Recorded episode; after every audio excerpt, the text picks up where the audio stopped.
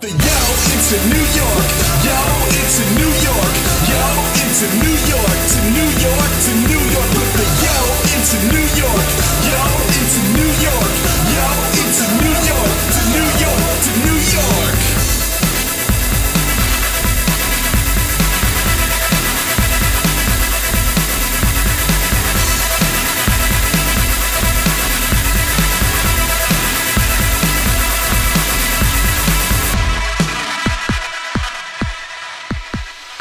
And welcome to Crash Chords Autographs. Today, we welcome the long awaited appearance of nerdcore rapper and Philadelphia native Adam WarRock.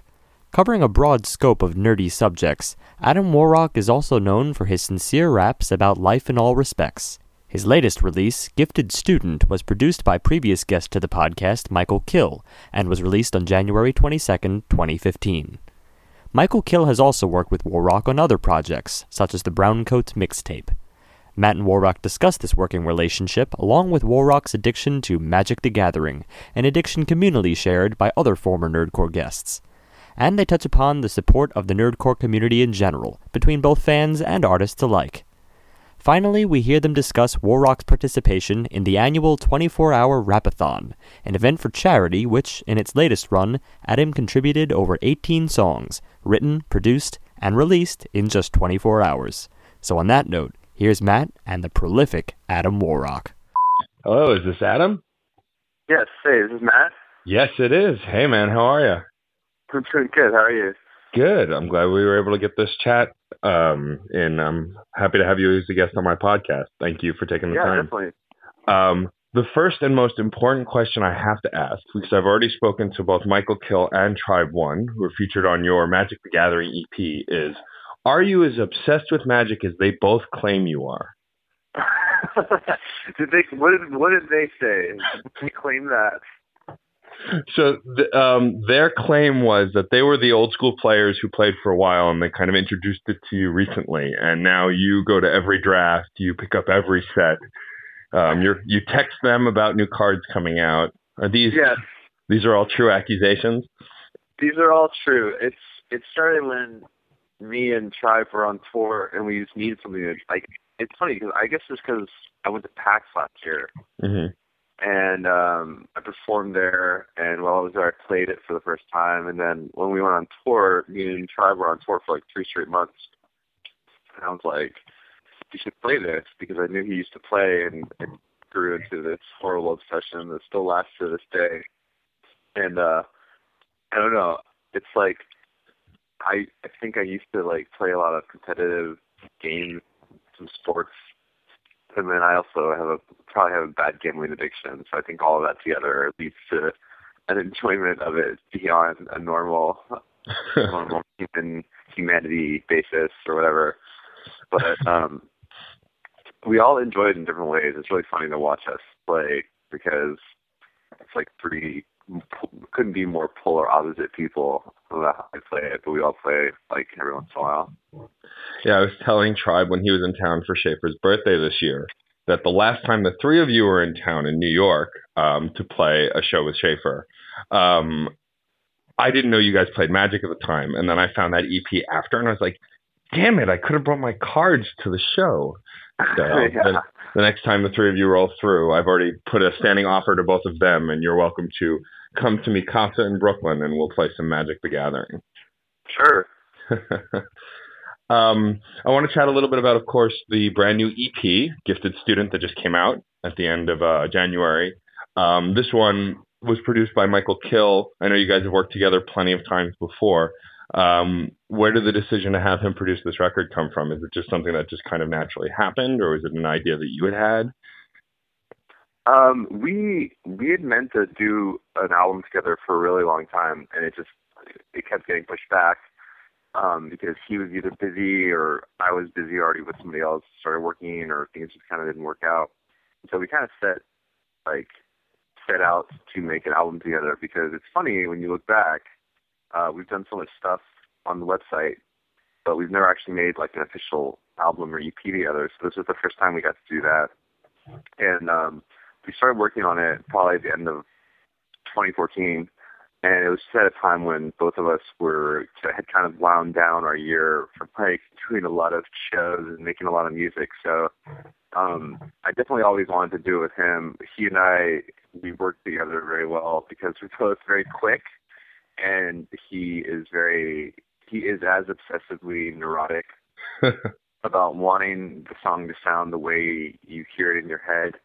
So I know he won't mind like me telling him to make like one thing a little softer or one thing a little bit louder. I know that I've worked with producers before and I know stories of other producers who are like they don't they don't have that crazy like neurotic brain where they just like can't take it if something is a little bit off. So he and I are the same way.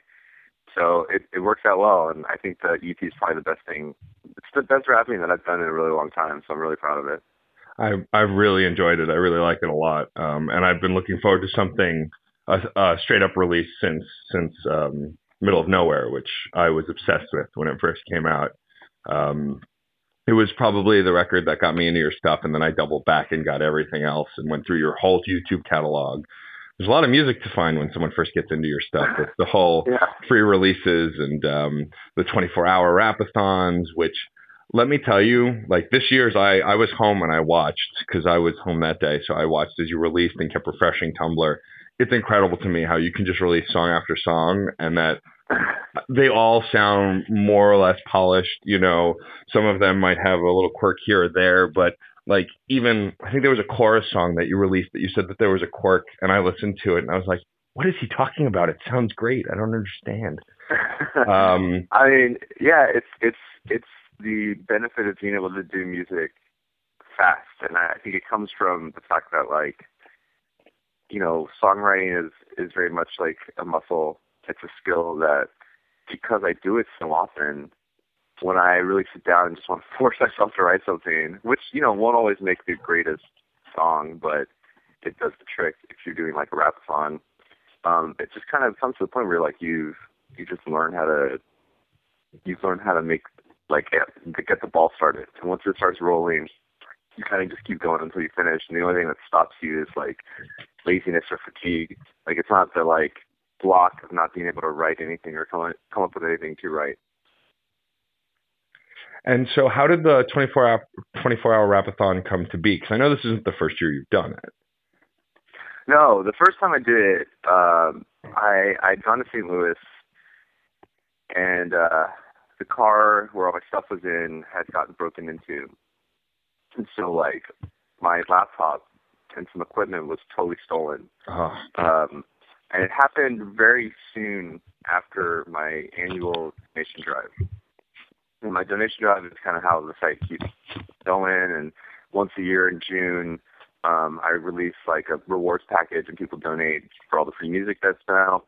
And so, like, um, I, I felt bad because I felt bad doing like a fundraiser so soon after donation drive. And I always had the weird idea to kind of do like 24 hour rapathon in my head. So I never had a reason to. And so that seemed like a good enough where uh, basically like I was going to raise enough money um, to replace the laptop that got stolen.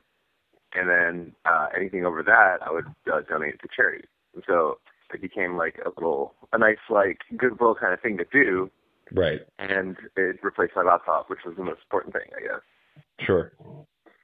It's awesome. Um, and uh, so I want to dive back a little bit further to your uh, rapping origins. Were you always interested in getting into rap as a kid, or w- did that kind of spawn from something else? Where's your music roots from? Uh, I mean, I played a lot of guitar when I was younger, and I listened to a lot of like alternative stuff. I mean, I'm a child of the '90s, so Sure. uh, but like, I, I listened to a lot of hip hop when I was in high school, and I got into it really big then. And I think um, it just started because when I went to college, I went to Ohio State University, which was in Columbus, Ohio, and Columbus just happened to have like a really good um, independent hip hop scene. Like, uh, it was back when a lot of the like Rhymesayers and Def Jux people were there. RJD2 was starting out there Mm-hmm. like it was a, a place where like a lot of shows were happening and a lot of like freestyle contests and battle contests were happening and it was like where a lot of spoken word spoken word was happening too. And so it was during that time that I kind of started like, you know, I had been like obsessed with rap in high school. When I was in college, I started doing like, you know, spoken word, and I started doing like freestyle battles and things like that. And then, you know, I had a computer and started learning how to self-record in my bedroom and just loading in instrumentals that I just found from wherever and made music then. And I made music all the time. I started performing like wherever I could. But then at the end of college, I just kind of stopped doing it. Grad school, and then kind of put it away for a while until I came back and started doing stuff like that in WarRock.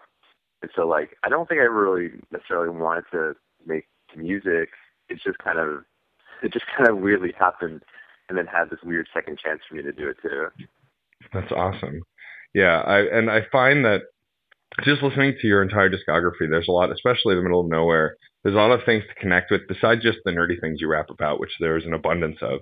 There's a lot of personal stuff on that that last full record that I think really connects with a lot of people. It's what connected with me, you know, that that um, made people be able to understand kind of where you're coming from as a rapper, but also just understand you as a person, which is always I like to hear on a record because I like to connect emotionally with an artist.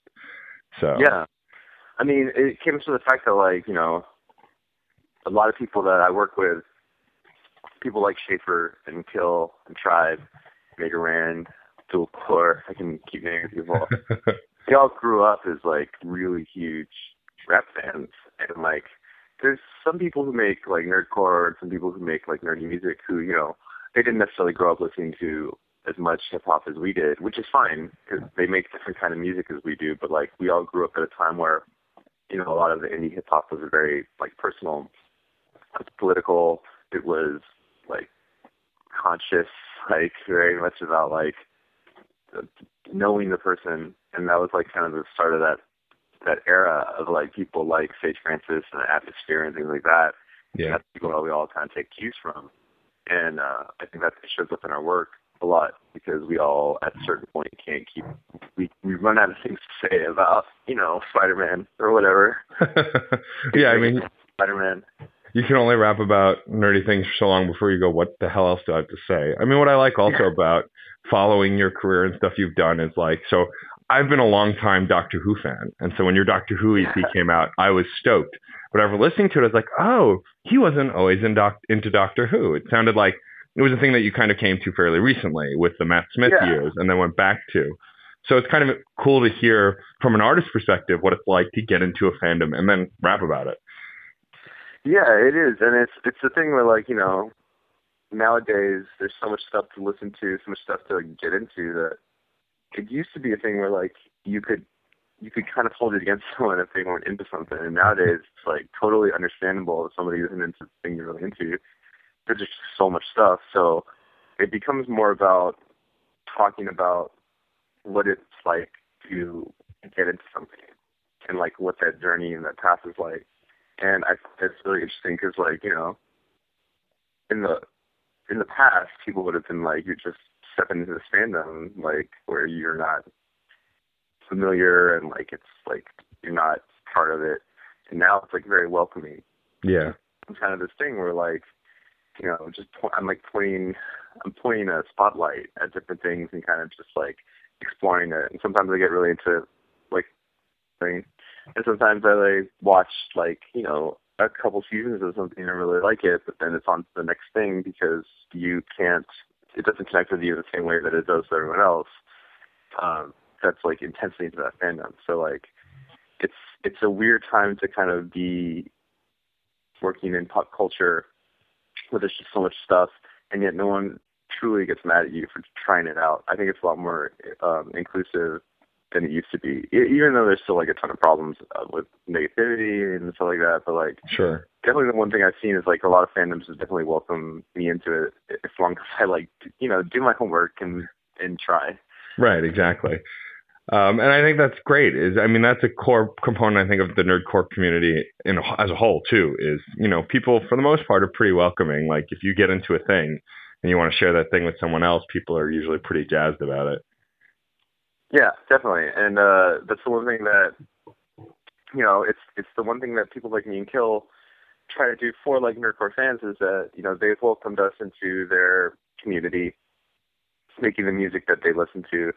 We like to welcome them into making music that sounds like the stuff we listen to. And I, I know for a fact there are a couple people who were listeners of us and we've become friends with, and we've exposed them to like a ton of like older rap, and they in a lot of ways you know, move on from nerdcore and start listening to like indie rap and and stuff in like the early 2000s because they really enjoy that too, and that's that's really good that we can kind of show people that not all rap is the way they think it is, you know.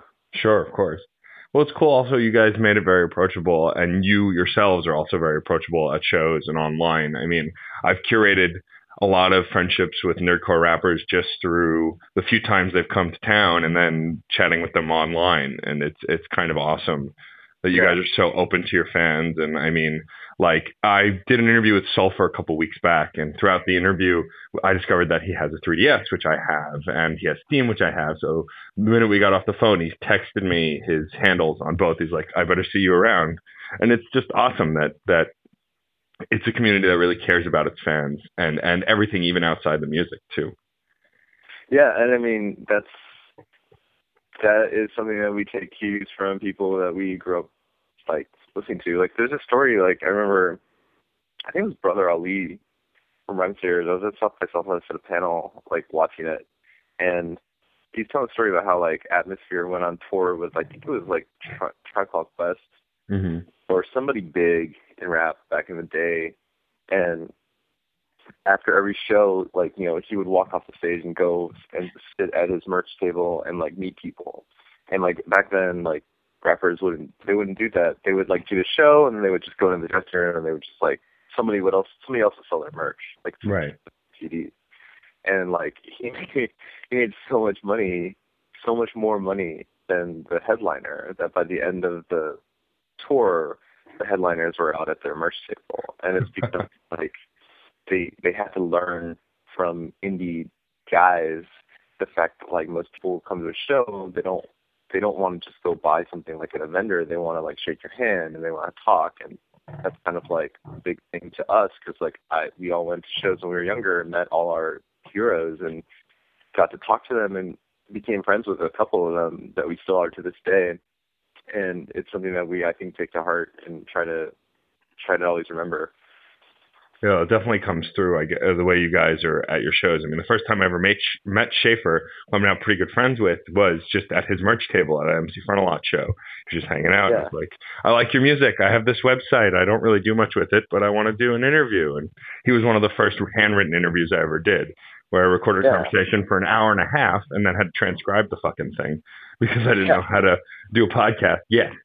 Um, but but it's it's great to have a community that that supports itself and those who support it so well. I think that makes for great art uh, as a whole. Yeah. Um, my next question is about so you do tons and tons of free content online based on movies, video games, TV shows. Um, has there ever been a fandom you've come to where you were dead set to write something and it just didn't work for whatever reason? My Little Pony. really? You've been trying to do a, a brony song for a while and it just can't come I out. even I wasn't even trying. There was like a guy there was like a couple guys who were like big bronies. And they would email me all this stuff and like just like here's like the comic here's all these comics Yeah. and like here's all this information and I tried and I don't even think it's bad or anything. I like watched the cartoon. I was just like I'm just I don't I don't want to watch anymore. Not because I'm like this is awful, just because I was like this just doesn't interest me say. And it's funny because like I'm trying to think of what else. I I sat down and watched Star Trek: The Next Generation, and I watched like four seasons of it. And I was like, I'm gonna make a mixtape, and I'm gonna make EP, and then I just never happened. Just that, that's not because I didn't like it. I loved it. It's just because I just didn't have time and can't figure out how to make more than like a song about it. Right. Well, I Um, mean, you did at least in the Rapathon have the one song, uh, Jean-Luc versus John Frakes. That's that's is fun. where that's where that song kind of came from. Was like these loose ideas I had in my head trying to make an EP, So it's hard, right? Because at a certain Yeah. point, you've made. I've done that so many times.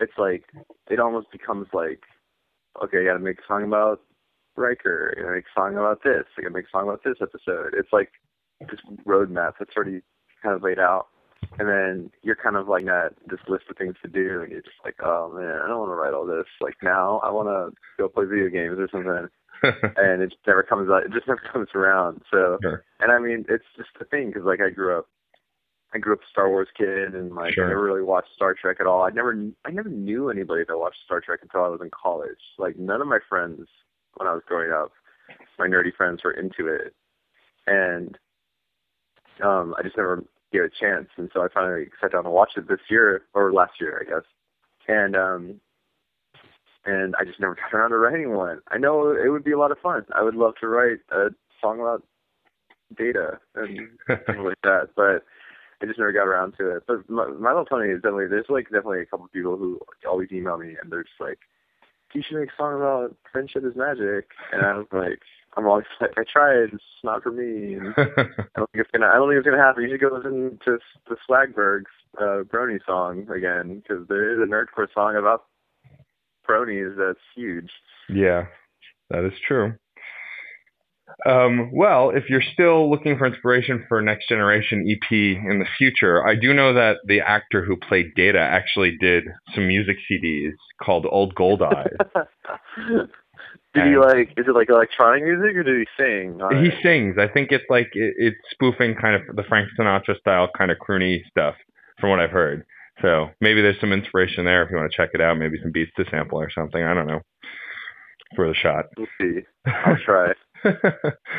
um, and and going back to the the free stuff that you put out, uh, I think one of my favorite moments about the 24 hour rapathon, and it came pretty early, is that you rapped about something that I'm surprised I haven't really heard a nerdcore rapper rap about yet, and that was PaRappa the Rapper, which was one Oh, of yeah. those games for PlayStation that I had, and it was I had it I think even before I was even super into rap. I liked rap in high school, but I hadn't gotten super into it until a- way after that game came out. But uh, it's, it was very funny to hear that and go, oh man, I remember this song from that game.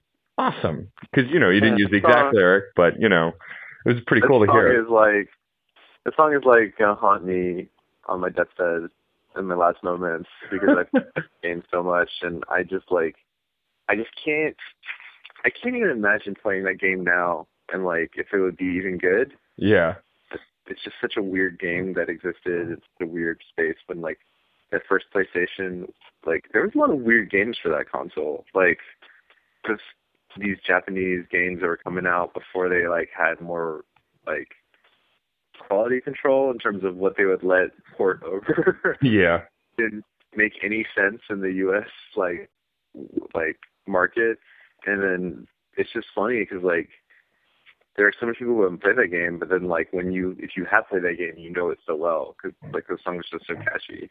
Yeah. Well, also like that generation of PlayStation. Like I remember the first SquareSoft game was actually not an RPG. It was um the Bouncer, which was like this weird beat 'em up game for the PlayStation. It was one of the launch titles, and I remember playing it and just being like, "What is this? These guys made. Final Fantasy. What what what is this nonsense?" I'm trying to remember like I man so much stuff. I mean like I had every SquareSoft game I could get my hands on, and like I remember playing Xenogears Yeah, and stuck in a place where I didn't have enough money to refuel my mechs, and I was just dying all the time. So I guess that was the first time I learned to keep a to keep a rolling save. yeah, Uh, and then like things like Parasite Eve that SquareSoft made, which was really weird. That shooter that Mhm. was also RPG-ish. yeah. But, but yeah, PaRappa the Rapper was like one of my favorite game or one of my favorite memories. I don't know if it was even good. And I remember like finally learning how to actually play it because like you you thought you just like hit the button once, and like there was like why I was like why am I not getting any points? And you didn't realize it was like it wasn't a rapping game. It was like more like a it was like a DJ hitting like an air horn button game Yeah, pretty Like, much. just you just have to hit it like in this weird rhythm to like max out your points. Which isn't really how you rap. like, yeah. like Well, it's like predated all those other game, like the rock bands, and Guitar Heroes that came out way, way later. But it was the same concept of just like rhythm following, the, but Yeah. not even really the rhythm of the song, just following this rhythm of button mashing. You know? Yeah, like just trying to make it sound interesting, like you're playing, like you're playing like keyboard or something. And um, there was also another game too that I played that was like a dance rhythm game where you like had like aliens and stuff, like capoeira aliens. Remember this game? Oh man, I always like get them confused with PaRappa the Rapper because they had the same like kind of thing where like the button would scroll across the screen, and you were supposed to hit it certain rhythms. Sure. But but PaRappa the Rapper, yeah, I that that I guiltily I had the idea to make a song about that game for a while, so it's not like that. It's like when the rapathon comes around, I kind of just like empty out the uh the note like the notepad of like checklist ideas that I'm just like, oh, one of these, one of these. Like, I haven't written it yet, but like, I definitely will be like, I've been meaning to make a song about this, and so I just kind of like, go from there because like it's probably been there for like over like years, you know. Sure. Well, what I like about those songs, especially from the Rapathon, um, is that, but by some weird coincidence, they work really well as a mix CD anyway. Like taking those songs and playing them one after the other, they actually kind of work really good in this kind of like mixed cor- sort of a way. But I love some of the random ideas you get. Like someone suggested to make a Daredevil song, and you thought of making a Matt Murdock song instead, and did Yeah. a song about lawyers, and that kind of twist you put on stuff. Um, I mean, also one of my favorites was your song about Gotham because you used a quote from the new show, which me and my fiance are obsessed with, um, which was awesome because also like Bullock is the reason we watch the show. Like Donald Logue is. Yeah, you know, I I've watched like I'm not caught up, but I've watched a bunch of them, and it's a weird. It's weird. Like it's a weird Yeah. show, but it's it's definitely much different than I thought it was going to be when I started watching it. Sure. Um, but yeah, yeah, it's like that's the thing, right? Like a lot of guys who make topical stuff, um, and the the inspiration I draw from is uh, Jonathan Coulton, who was like Sure. when I started making music, and he's talked about this in interviews too. It's like most people they say like there's like layers to it. So like first layer is like I'm gonna make a song about this, and that's like parody music, you know, like comedy music, very like kind of basic like play on something. And then they're like, I'm gonna make a song about this, but then be it's gonna be serious and it's gonna be like in the mind of a character or it's gonna be like an emotion that it brings. And then there's a third layer that most people don't go to, which is like, you know, it's, it's like a twist. It's like how how do I make this not the most obvious idea? And that's something that I think Coulton is really good at and something that I always strive to do because a lot of people don't ever make that third step to trying to figure out a different way to talk about it than what is the obvious thing in front of you. Let's like make a Batman song. Um, you make a song about Batman and what it's like you Batman, which is I'm sure great, but like that's not interesting to Right. to anybody because we know we already know like who he is. There's like thousands of comics about that. So you make a song about the city he's in or like another character that's not focused on as much and I think that's when you start to feel like the subject is even bigger. And if you're a fan of it, you appreciate it because it's like you can fill in the blanks about like everybody else that's around that. So like you already know who else is going to be there. So like when you hear the song about like you know a random character or somebody else, like it's almost like your mind is working with the song to make like a full picture. And I think that's something that a lot of people who do topical stuff don't think about is like this engagement that really works well with comics because comics is such a canonical universe. There's so much knowledge, there's so much stuff that you can do. So why you know like it's it's a really interactive experience if you want to make it like that, or you can just like be obvious and make it that, which is uh, you know once in a while okay and necessary too. Sure. There's definitely something to be considered about, and I definitely like, credit I give all the credit to Jonathan Coulton because I think I I really like loved his music and I loved what he did about it and how he would always twist it and make it something that you're not you know it's nerdy but it's not it's not actually about the nerdy thing it's about something that's like peripheral to it you know Yeah. um so I always try to do that with with songs and um I think it works better than just kind of being like making the bad da- bad dance by Prince. Which, come on, I mean, no, er- no offense, no offense to Prince.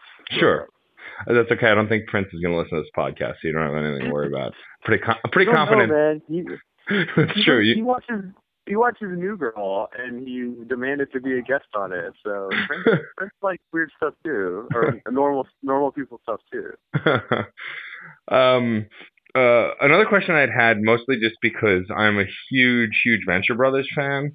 You had James Urbaniak do your intro track for The Middle of Nowhere. Yeah, How did that connection happen? yeah. It's uh. So I did a show with Michael Kupperman in Brooklyn. Hmm where was during the time Michael. If you don't know, Michael Kupperman is a comedy comics writer for Yep. Funhouse, and he does uh, t- tales designed to Thrizzle, I think. Yeah. And uh, he wrote the unauthorized autobiography of Mark Twain, which is this ridiculous book about like after Mark Twain's death, he faked his death and he became like an astronaut and a spy, and it's hilarious. Um, he he got into my stuff because I just kind of been working with a lot of people that he knew, and he asked me if I would help him write a rap battle between Einstein and Mark Twain and, and perform it with him at his like monthly showcase. And I was like, and he was like, I want to rap it, and I was like, okay. And if you don't know who cover it, you know, he does not look like someone who's going to get on stage and just like start rapping. and uh so we did it at this show and I've done a couple shows with him now. He's a really good friend of mine. And um James Urbaniak was at that show oh, nice. and and he's friends with Michael Kupperman and he came up to to me. I was talking to Michael at the end of the show and he came up and he's like wearing that you know like a baseball hat Yeah. like like glasses and just like he was just like, Hey, you know, my name's James. I really like the show and I was just like I, I know who you are. Like the way, because like you know, You hear the voice. yeah. It's it's his voice, and I've seen so many panels and stuff about the Venture Brothers that Sure. like I I like immediately know what he looks like. And so we started following each other on Twitter after that, and then I just had this idea where I just wanted like for the last couple albums I had somebody do an intro. Like last album was Baron Vaughn, who's a comedian, Yeah. and I just I, I didn't know who else to get for this album, and I just I ended up talking to him a couple times on Twitter, and I just messaged him, and I was just like, I have this idea. I don't know if you'd be into it, but like I think you'd be perfect for it. And he was like all about it. Like did it, you know, like and with a deadline, and did it like he really cared about it, and like wrote it, and was like workshopping it, and gave me like a really good take, and like really killed it. And he's always been so nice and so amazing about it that like it's just like so much proof that he's just a guy who just loves making stuff, you know? Yeah. Like it wasn't like, oh, it'll cost you two thousand dollars or whatever. Um, he was just like, Yeah, I'm I'm into this and he's just been he's like the nicest guy. And then I see him on like Agent Carter and like movies and I'm Yeah. laughing because I'm just like, that's a, oh yeah, that's really weird, you know? Like, and it's funny too because a lot of people who are fans of the Venture Brothers, but like non not hardcore fans of the Venture Brothers, they don't know his name, you Yeah. know? Like you have to actually like really be like really into it to actually immediately recognize his name, and so I have to be like. When I'm at the merch table, be like, "Do you watch the Venture Brothers? Like, this is the guy who voices Dr. Venture." And they're like, "Oh," and it's it's sad because he's such a funny guy and his like you know he does so much stuff online like he makes those he makes his Vine accounts and like his like blog and stuff Yeah. And he does the Thrilling Adventure Hour. yeah so more people should, should definitely follow his stuff he's just a nice guy and he's genuinely funny and a talented actor so I was I'm very thankful that he did it it was it's it's perfect too he I didn't give him any I told him the the concept of the album and like what I wanted the intro to be he wrote that whole thing like I didn't Wow. at all like what it was supposed to be like supposed to be a guy who's working or whatever. I was just like think about what it feels like to be like nowhere in your life and just like write write it what does that mean? and then he wrote that. Yeah, and it's really powerful too. Like just listening to the the the monologue and and a little bit of background music. It's just it's really powerful, and it's it's a shame that a lot of people don't know voice actors by name or even you know he's a regular actor as well. But like I'm a voice actor nerd because I grew up watching so much anime and cartoons Yeah, that like I need to know everyone's name. Like Steven Blum, who's done uh, Spike Spiegel from Cowboy Bebop, and and he's pretty much been featured in every other anime. Like I'll know his voice and his name and what he looks like. Whereas a lot, and I'll see him at a con and like say hi, and my friends will be like, "Who who was that? I don't I don't know." And it's I feel like James Urbaniak probably gets the same thing. Like people would know his voice, but they don't really know his name, so he still well, has. it's like the the Futurama guys are like my favorite. We're like, oh, Billy West to John DiMaggio. yeah, I would Oh, freak man. out if I got to like meet any of them. So Well, you know, Billy West is actually a very talented musician, so you could reach out to him and be like, "Hey, you want to play on my record?" yeah, I he's definitely somebody I know him and like uh has he done stuff with the Thrilling Adventure Hour? I know DiMaggio has. yes, I think so. I know. Yeah, Jo- John DiMaggio has um, Captain Laserbeam is his one of his characters on there. Yeah, I mean those those are two guys also the two of them that whenever I hear I see them on any podcast, it doesn't matter whose podcast it is, I will listen to it because they destroy me every time. Just the the shit that they say and Yeah. how off, off the wall they are. It's just it's, they're hilarious. But Futurama is probably one of my favorite shows of the last couple of decades. And did you see the did you see the season finale of Futurama? No, I, I'm actually behind on the new episodes just because I during the time when it came back, I didn't have like TV. I was traveling so much, so like I feel like I hold on to those first four season DVDs as like you know like they're gold because Sure. comment the commentaries on them are like some of my favorite things in the world too. Where like Yeah. the voice actors just going crazy. Um, but I haven't I haven't caught up with it. I, I've been meaning to. Hopefully, I will soon. I definitely recommend it just because the series finale is the is almost perfect to me. I think they did a great job, and it's it's a good show that has heart even when you least expect it. So it's uh it's definitely worth catching up on, and I think it's all on Netflix now. So if you have Netflix, No, nice. Yeah. definitely worth catching up on. Um, so I know you just put out, obviously we talked about earlier this new record, uh, Gift, Gifted Student. Um, do you have plans to go on, out on tour again? I know I thought I saw something about you and Mikal kHill going out on tour together soon. Yeah, in the I think late February through early March, Kill and I will be on tour for a week. We're going to be basically going to we're to go to like Chicago and Milwaukee and Omaha and places just like along the Midwest and the Northeast kind of stuff. So you should check that out at adamwarrock.com or mikalkhill.com. Um, we we were doing a kind of a mixture of like I, I like a con in there, and like a comics comic store and venues and things like that. There's like a lounge. It's weird, you know. We've done this so long that like we've actually built up this network of a lot of comic stores or gaming lounges or like weird, just weird places to do shows that actually go really well because a lot of our fans and a lot of people who listen to us, they don't like going to venues because Yeah. and I get it because I don't like going to venues. Like, I think venues like there's nowhere to sit and like it's dirty and like it's expensive and there's nowhere to park. It's usually hard to park around it.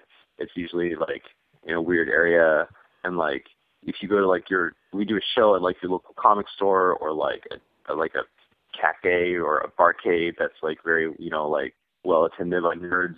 It helps people come out because they're more comfortable. We we we always try to make it all ages. We always try to make it a place that's comfortable and that's not like to make people upset to go to because like you know we we are the same way. You know like you know, anxiety. We have social anxiety and like it's very like we like I totally get it because it's like very daunting to go to a place you- a, ven- a venue you've never been, don't know how to get around, don't know like stuff like that. So a lot of the venues we go to, they're a little weirder, but they're probably more comfortable for like a lot of nerds to come out to. That's awesome. Well, if you ever find yourself back in Brooklyn, there's a bar that I would recommend if you've not been to it. A friend of mine owns it. It's called the Way Station, and they have a TARDIS bathroom.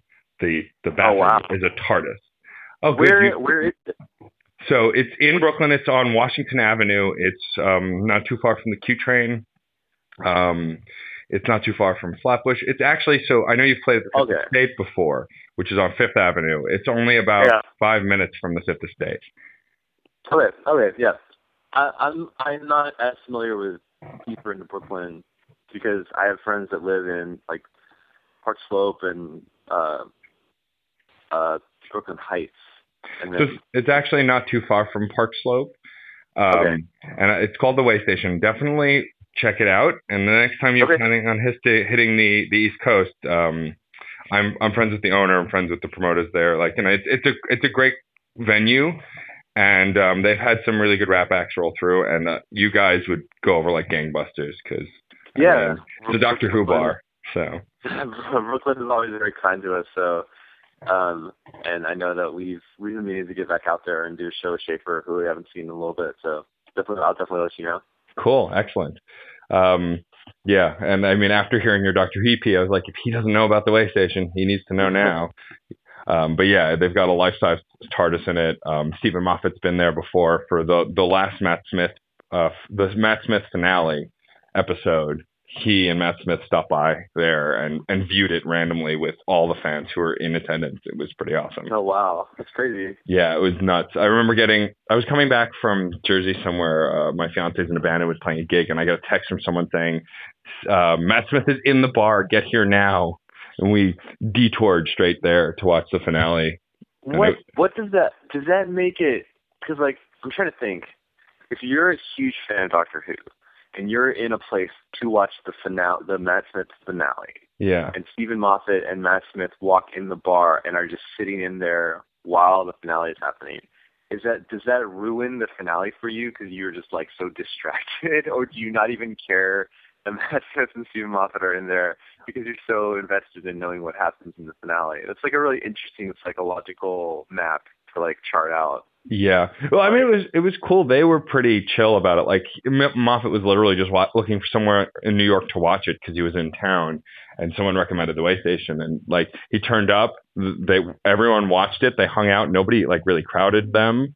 And then at the end, Moffat had a little speech, and like people. Then they started signing autographs a bit and, pe- and saying hi to people, and it, it was pretty chill. Like it wasn't as overwhelming. I mean, I imagine for them it was still kind of overwhelming because they were surrounded by people, but it wasn't like people weren't going nuts, you know? Yeah.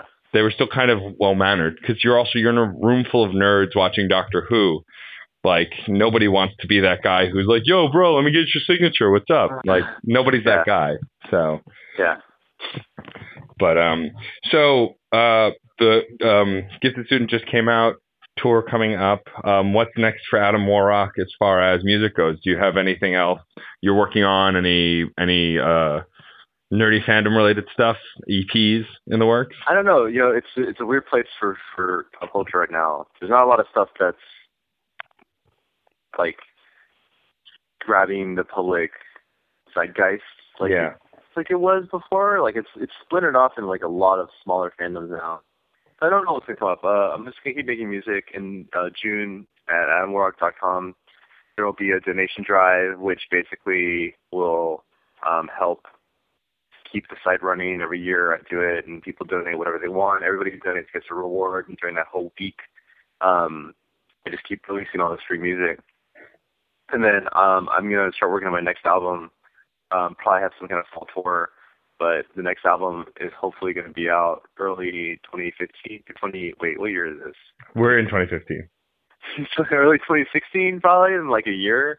But um, maybe maybe this winter. I don't know yet. I've actually started talking to producers about it and have some ideas. But me and kHill just finished the CP. We're just focused on that. We're just we're just happy that this is done. Well, that's awesome, and it, it's so cool to see two people who uh, whose music I know so well to work together. Because you know, I mean, I talk to when I talk to kHill on the podcast, he talks about how he loves doing music, but production is where his you know his heart truly is. He loves producing, and he draws a lot of inspiration for that. So to hear what it sounds like when you guys work together, because I mean, I've heard the Browncoats mixtape, which I love, Yeah. and and you know, but that was a while ago that that came out, so it was so cool to. This yeah. It was, Four years ago. wow, four years ago already. That's crazy. Um, it was so cool to hear you guys work together on that, and that was one of the things that kind of sparked me getting into Mikal kHill. Um, but now to hear this kind of, you know, this this full release EP on on your Bandcamp that you guys work together is just really cool, really cool to hear and see. And one's got to love the old school photo of Adam WarRock sitting down in front of an old school console. Um, yeah. yeah, and if you get if you get the CD, the the physical CD on the inside is like a it's like a before and it's like a past present. Oh, awesome! Like a, a, photo of you in the present in the same way. Oh, that's yeah. great. That's amazing. So um, that I found that picture when I went home and visited my mom and saw it, and I was like, oh, this is gonna be that cover to my next album. Like I was like, I'm not joking. Like I want this. This is gonna cover my next album.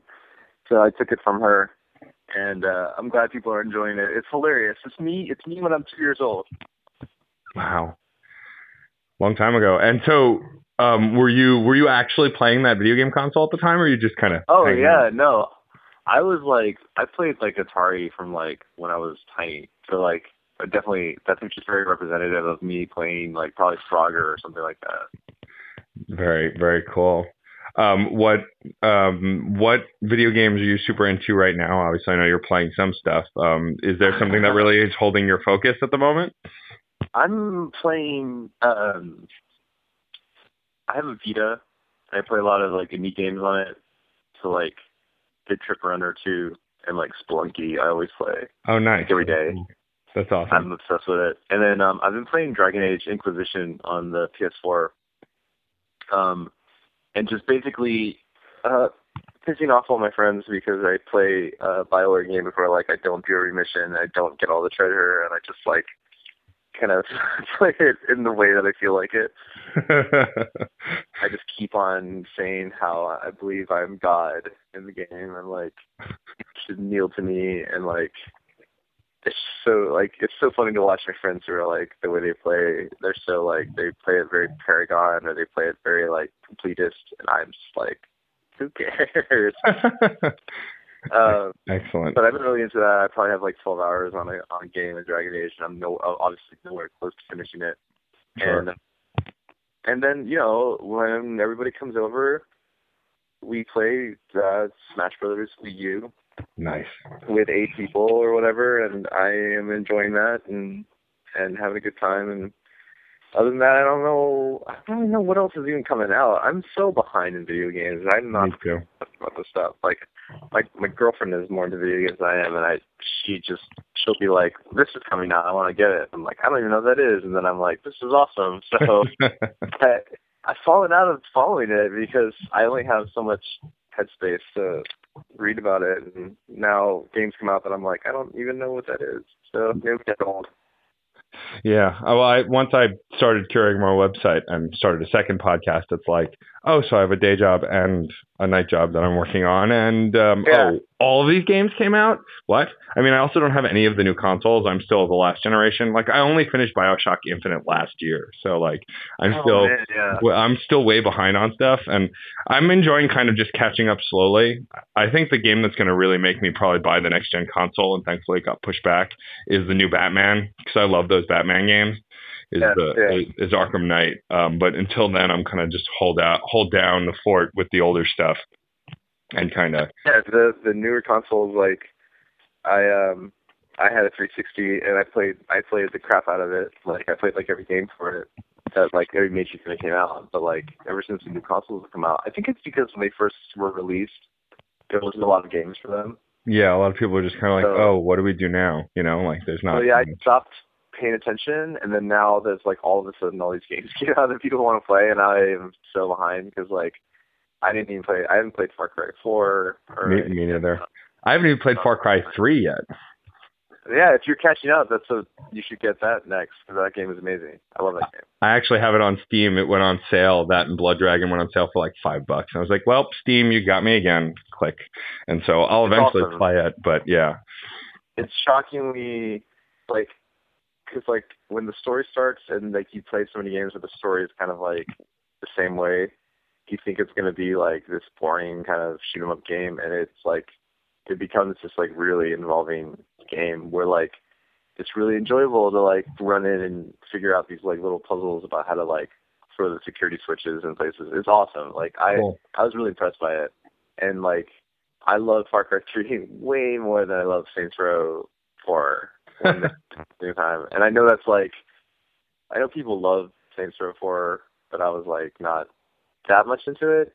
So I don't know. They were out around the same time, so I, I always have that comparison in my head. Where, like, screw Far Cry 3, I want to play Saints Row 4. Uh, Far Cry 3 is so much better. But um, but yeah, that's pretty much what I'm playing. Cool. Yeah, I, I made the mistake of mentioning um, Smash Brothers to Tribe One, um, and he went on a tirade about how he hates that game. And when it came out, when it first came out, his friends never let him get good at it, and so now he's a bitter game player and he doesn't want to play Smash Brothers. He's like he'll play Tribe it, but he One- sucks at it. Tribe One does not like when he's bad at something. so, and and he wants to not have to feel the feeling of getting crushed and annihilated at things, uh, which I guess is, is understandable because you know, that's a human emotion to feel. But um, I think he finally broke down and bought it. oh, So, did he? Oh, awesome. Yeah, and it's like you know, Smash. I never was into Smash Bros. I never had like a Nintendo 64 or a GameCube, or a, no, I had a Wii for like a little bit, but I never had those original consoles. Um, and you start to learn Smash Brothers is not about being good. It's just about like getting that you know. If you start losing, you just try to screw over people who are already really weak. You just like become this horrible sniper where like there's pleasure to be had in it, even if you're not good. I I agree wholeheartedly. My favorite thing to do is if I have one more life than somebody else who's about to die as Bowser, I'll just do his grab move and fly Oh, off you the just jump stage. off. Yep. Mhm. Yeah. It's the best because Yeah. n- nothing is more pleasurable than that anger that your friend has, um, as you've just screwed them over, so they lost also. You know. There's nothing you can do. Um, well, Adam, thank you for taking the time to chat. I'm really glad that we got to. Um, I'm such a huge fan of your work. You do great stuff, and I'll always look forward to the the, the more stuff you put out. Um, I hope to hear from you when you come to Brooklyn next. And uh, in closing, is there anything you want to say to your fans? Stuff you want to promote? Obviously, besides the EP, which we've talked about, uh, or any parting words for for people listening to this? I mean, check out the EP, adamwarrock.com, and um, whether it's me or anyone else that you listen to, podcasts, websites, things like that, um, if you can, you should support the art that you really like because we're in a weird we're in a weird time where like a lot of it's free and a lot of people do it out of love of their heart and so if you can help somebody kind of like get to the next level or keep doing it then you, know should do that because I definitely have my share of like podcasts and websites and Kickstarters and other artists that I support. I think it's kind of part of like the market about being like a fan nowadays, like understanding that things need support to stay around. I, you know, we've all loved the TV show that got canceled probably. Yeah. Um, so just show your support that way and, and thank you for listening.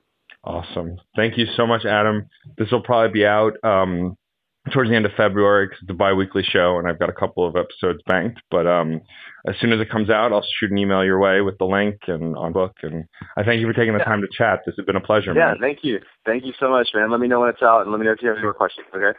Awesome. I will. Thanks, man. Take care. All right, you too. Bye.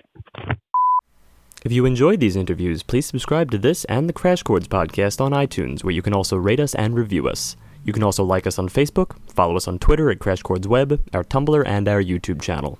If you have any questions or comments, feel free to post in the comment area below each post. And keep the discussion going, because remember, music is life, and life is good.